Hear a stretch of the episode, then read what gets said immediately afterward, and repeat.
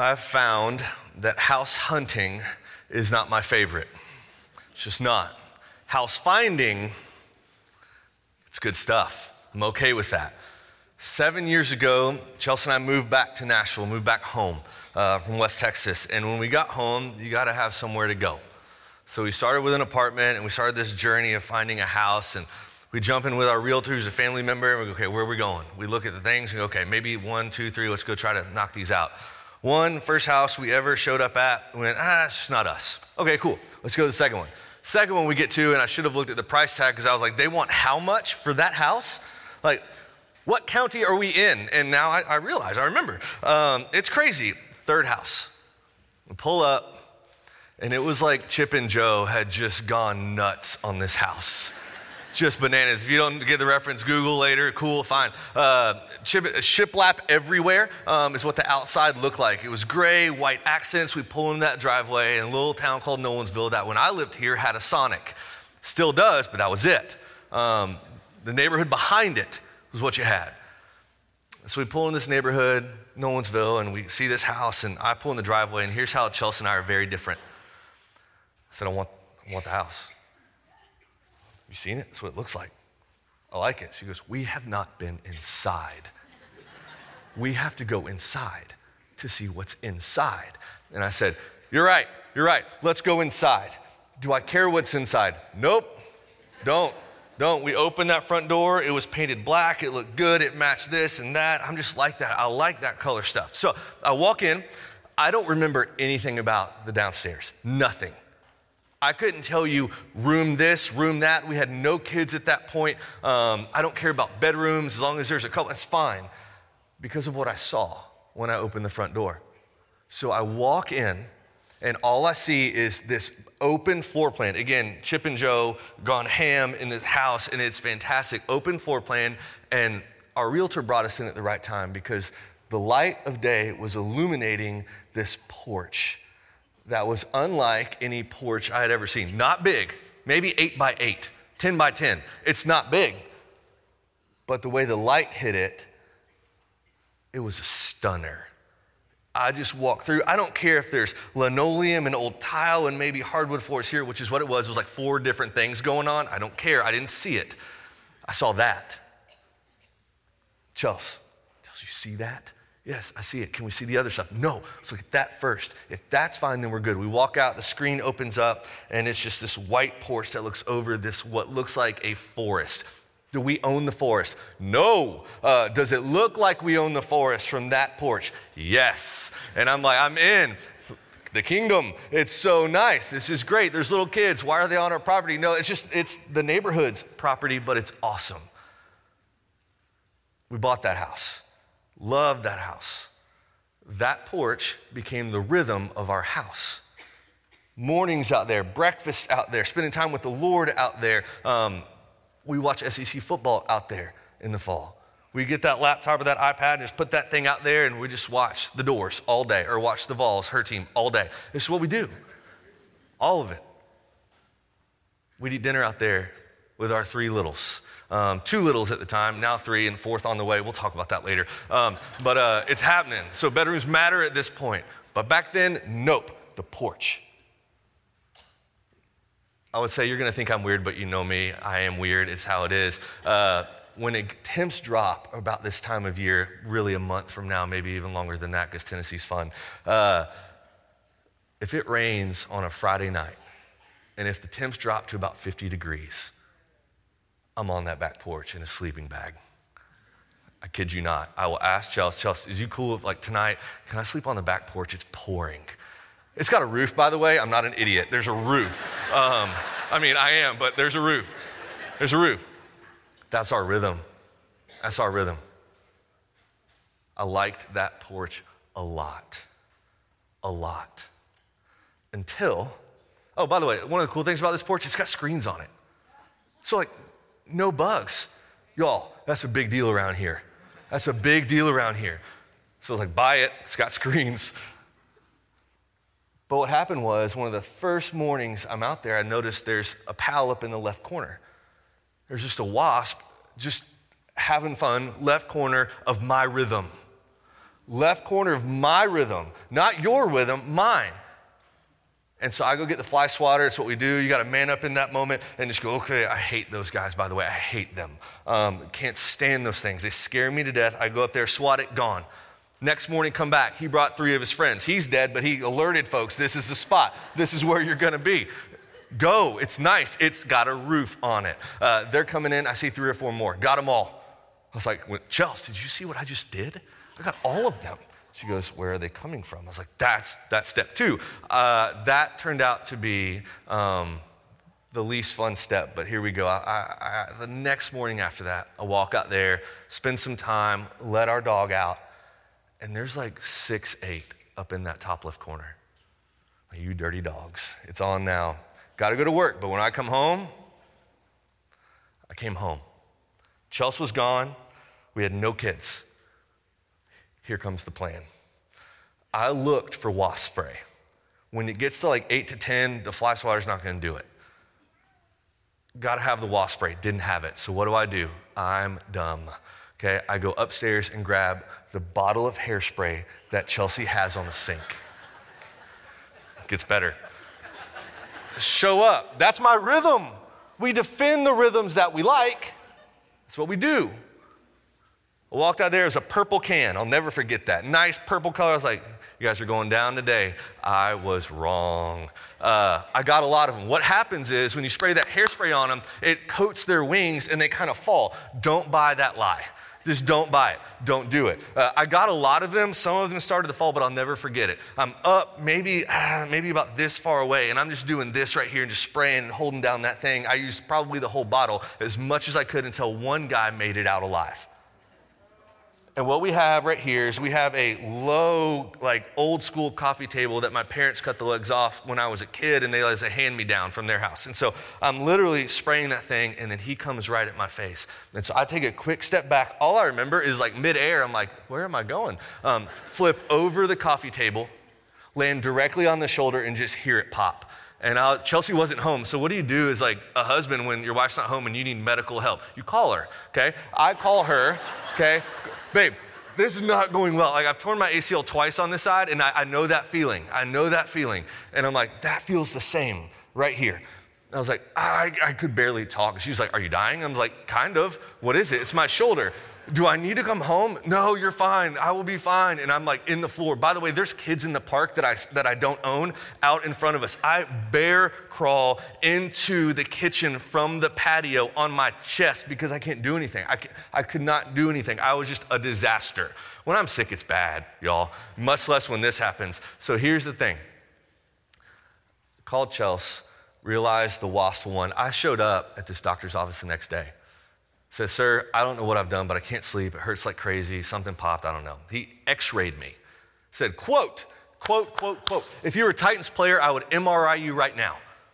And I was like, oh, okay, I'm not, but could you do it anyway? Nope, so set it right for a little bit. So my first 3 months at Brentwood Baptist Church as a student minister were spent like this, because I was dumb. I was like, I obviously nothing's wrong. I'm fine.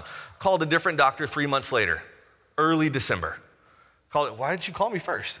You're out of town. Let's get an MRI today. Turns out there's a thing called a labrum that's right here, and it needs to be attached. And when it's not attached, it doesn't work. And it was just hanging. So they put climbing rope in there and just circled that thing in surgery. 6 months later, I got to hold Campbell. It was crazy. This is just a very simple example to illustrate very simply this. We tend to defend the rhythms that we value most.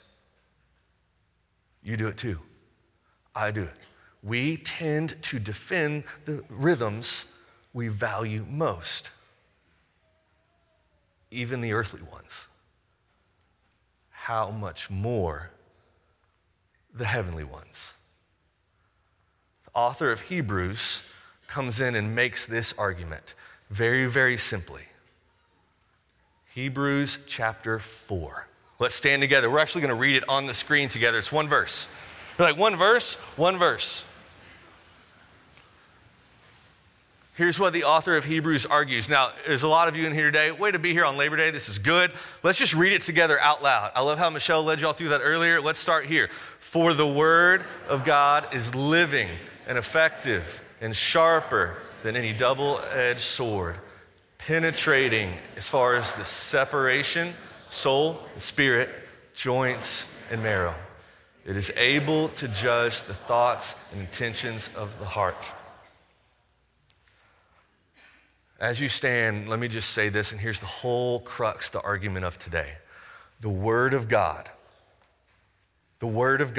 isn't simply a rhythm to employ in your everyday life, but rather it is the rhythm to which your entire life is best seen. It's not a rhythm. This book's alive. It's the rhythm. And when we get that, we are different. Let's pray together. We're going to jump right in. Father, we love you. We thank you for this verse. We thank you for this course correction that the author of Hebrews brings to us by your Spirit. We trust you for it. Change us. All God's people said? Amen. You can grab a seat.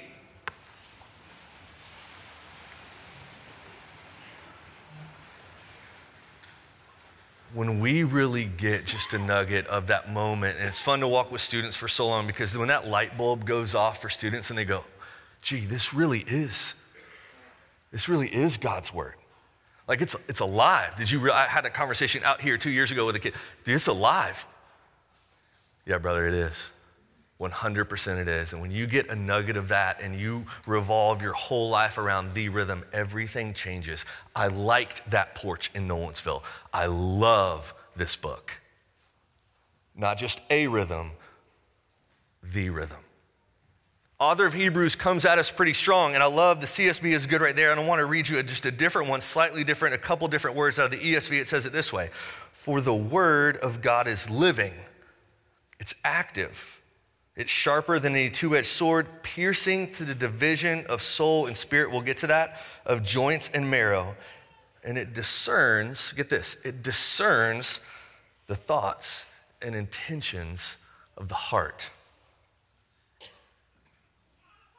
That's Hebrews 4:12. Why is he making the argument now? If you go back, and we're not going to do it this morning, but the context is king. If we're going to go one verse, here's the context. Israel goofed it. And gee, that's the whole story. Yeah, they did. That's why we needed Jesus. Israel goofed it. They are on the edge of this moment where they're going, okay, we want to find rest. And you're going to see this word in Hebrews. You're going to see it all throughout the Bible, this idea, this biblical element called rest. And you're going, nap, more than that. But here's what it is. In Old Testament times, the idea of rest is very, very simple. It meant let's get to Canaan, let's get to the promised land, but it was also much more than just a territory. It was spiritual. It was here. It was, I want to find faith in God. Abraham justified by faith, and then he found rest. It's not just a territory, not just a marker on a map that is Canaan, because the truth is, one scholar said they got to Canaan and they still didn't have rest here. So what's the story for you and for me? You need Jesus. I need Jesus. He is your rest. You get him, you get the rhythm, and through that you find rest, both now and forever, by the power of his Spirit. That he changes you. Hebrews, the author comes in and says, if we don't get this, it doesn't work. And so maybe later on today or whatever that looks like for you, for your time and your rhythm in the word, go back and check out really Hebrews 3:7 all the way to 4:11. It's all based on Psalm 95. David's account of how Israel failed in this moment. We've got to listen to history here so we don't make the same mistake. They were denied access to the promised land. They were denied rest in this moment. But you can find it, because they were justified by faith. Old Testament, the Messiah has come and you're justified by faith as well, if you believe. The thing that Israel didn't get, they didn't believe it. They didn't believe it. They did not believe his word. They believed in rhythms of life, but they didn't center themselves on the one that actually was eternal. Changes things.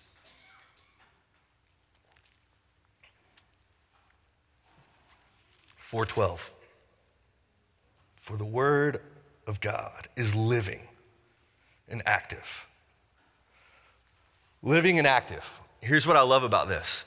The book that you hold in your hands, the words that you see on that screen at times, it's not dead. Dr. Al Mohler says it this way, and I want to read this for you so I don't goof it up, okay? Very, very simply, since God is author of Scripture, it is not a dead book. As God lives, Scripture lives. This text, this book is alive. Let me just say that really, really quickly, and let me just say it as many times as I can because I need to fall in love with this book all over again. And maybe we do that as one big family this morning. Church, this book that I oft forget is living.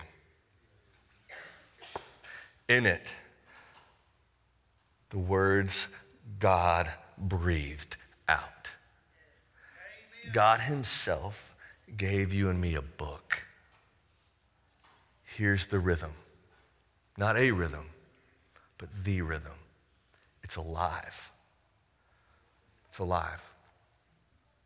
Strother said it in preaching team on Monday. I liked it a lot. He says, when you enter this time with the word, you enter a conversation. You enter a holy moment conversation, and I love that. It's alive. Next word, we're gonna go through them. It's living and it's active, it's doing work. He's doing work. Deuteronomy says he goes back and forth over the course of the whole earth doing good on behalf of those who love him. Because he doesn't sleep, you can. You can rest. We're going 1,000 miles an hour right now as fall kicks off. You feel it? Practice here, practice there, stuff on the weekend, hopefully a little bit of a breather tomorrow, but you'll never find true rest until you find him. It just won't happen. You can't secure it without him. He's the power. He switches the metaphor as we get farther. He's living, he's active, and it says this, the word is sharper than any two-edged sword. Immediately I went to like old school Ninja Turtles. I don't remember which one it was, but one of them had a dagger about that long. Maybe it was Raphael. I was a kid from the 80s. Maybe about that long. He's not talking like William Wallace Braveheart here, okay? He's talking almost more of a dagger. And the reason is one of the scholars teaches us, he says this, R.T. France, the dagger conveys not so much sheer power, but the word's ability to get through our human resistance. It's alive, it's active, and it can cut you deep here in the best way possible. That's the sword of truth that you have in your home, on your person, on your phone. It's alive because he's alive. Next one says it's sharp and it gets to the soul and the spirit. It matches those two terms together, soul and spirit. Cool. Who we are down deepest.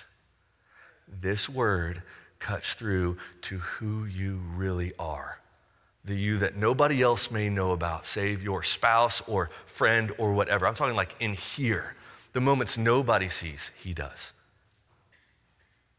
And his word goes through and walks through every single one of those instances your whole life. Here's one of my favorite parts of the gospel. Jesus Christ has seen everything that I've ever done. All of it. And he still shows up.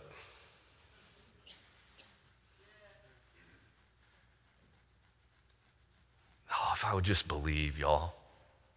If I would just believe and learn the lesson from the wilderness. This is not a rhythm, this is the rhythm. All the way down to the joints, to the marrow. My favorite words in here, I am not a Greek scholar, but the word is kritikos. You guys can come and criticize me for my pronunciation afterwards. Kritikos is the word. That's the word, discerning. Here's my favorite word in this entire text. Here's what kritikos, this discerning us word does. It exposes the reality. The word exposes the reality of my inmost being. Clears up the confusion. exposes the reality. I thought I was like this. No, it turns out I'm actually that. And it's heartbreaking. But the beauty of the gospel, again, is he doesn't leave me there. He sends a rescuer. Genesis 3 is very real. The fall happened. He didn't leave us there. In his good plan, he sent one whose name is Jesus.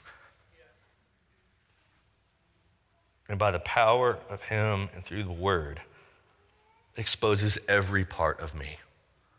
As a sixth grade kid, my parents are in this room. Tell me if I'm lying, Mom. Y'all sent me to camp when I was in sixth grade. I fought like crazy to go. I remember it, Mom, I do. I don't think you told me until that morning, if I'm right. You're going. Didn't want to go. Knew one kid on that trip, and I saw him at the bus. We went down to the beach, and I'll never forget it. Some of you know the story. I saw crinkle cut fries at a cafeteria. Okay, cool. This is the best thing that's happened all week. I don't like these people. There's two girls on the other side of the crinkle cut fry line, and they kept talking. They wouldn't honestly be quiet about what Jesus had done in their life the night before. And I was a broken kid. And I remember the way that they talked about Jesus. One, I was in awe of it to the point where it made me angry. I don't know if you've ever been there, but I wanted what they had. And I felt like he was withholding it from me. Just being honest. So I set the fries down. I might have thrown them back in the thing after I touched them. I don't remember. I go in the hallway, and I'm sitting in the hallway.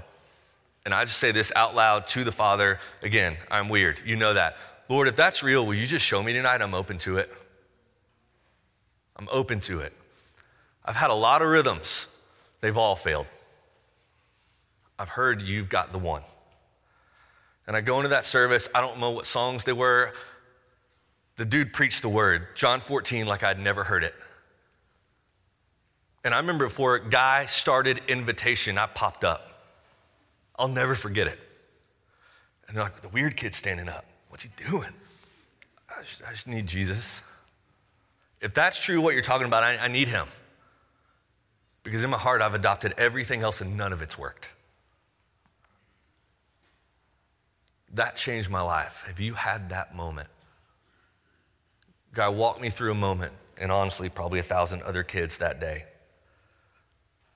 where you've given Jesus your life. You've renounced the other rhythms that didn't work. They were poor, almost bosses to you. And you're going, his burden is easy. And his yoke is actually a non-yoke. It's light. Habakkuk says you'll have the feet of a deer. You can run. You know Jesus like that? Have you had that moment? Two invitations this morning as we go through one verse in the Word. One, have you met Jesus? Not know Brentwood Baptist, not know the church thing. If you are in the South or you're in Nashville, you know how this thing works. But it's not a concert. We are holding out a Savior. Do you know the Savior? That's part one. Part one, eternal rest. Part two, current rhythm. Part one, eternal rest. Part two, current rhythm. And here's how I want to define it. If you don't know Jesus, I would be a poor minister of the scripture if I didn't say in this moment, I want to give you a chance to respond, not in an awkward way, not in a weird way, but just by looking at me. And here's what I mean by that. With every head bowed and every eye closed, if you're looking at me, I'm seeing you non-verbally go, I really want Jesus, G. I need him. All these rhythms are dead. I've tried working every single one of them, but you're telling me there's the rhythm, and his name is Jesus, and he will forgive me and save me. If you want him, you've never given your life to him. I just want you to look up at me. If that's you, you're just looking at me. If it's not you, there's zero pressure in this room. But if the Holy Spirit is urging you, know me, would you just look at me and just make it awkward? Just look up at me. I'm not gonna embarrass you, I'm not gonna pull you down front, none of that stuff. I just wanna lead you in a prayer in the silence of your own heart. If you're looking at me, you want Jesus. If you're looking at me, you want Jesus. If that's you, follow me in this prayer. If you're serious, and if you're looking at me right now, keep looking. If you're not serious about this, don't do it. Don't do it. But if you know you need rescue and lordship, then do it. You need a rhythm. You need the rhythm. Do it. Follow me in this prayer if that's you. Silence of your heart. Jesus, in this moment, I need you to save me. I need you. Would you forgive me of my sin? Wipe my whole past clean and set my feet on a rock that is you. Bring people around me to challenge me, to grow me, and lead me. Be my rhythm. I need rest. Save me, Jesus. In your name I pray. Amen. Part one. Part two, for the believers in here, if you've already given your life to Christ, here's the second thing. Is your view of this book so high? Like, is your view of this text so high that you're going, that is the rhythm by which I will have the rest of my life seen and centered on? Is this book, would you allow it to be the rhythm? Is your viewpoint that high of the gospel text? Then our city's different, because then you're different.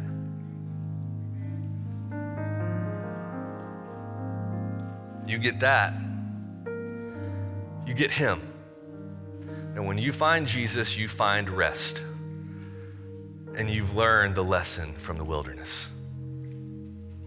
I liked that porch. I love this book. Jesus, in this moment, we just say that we need you.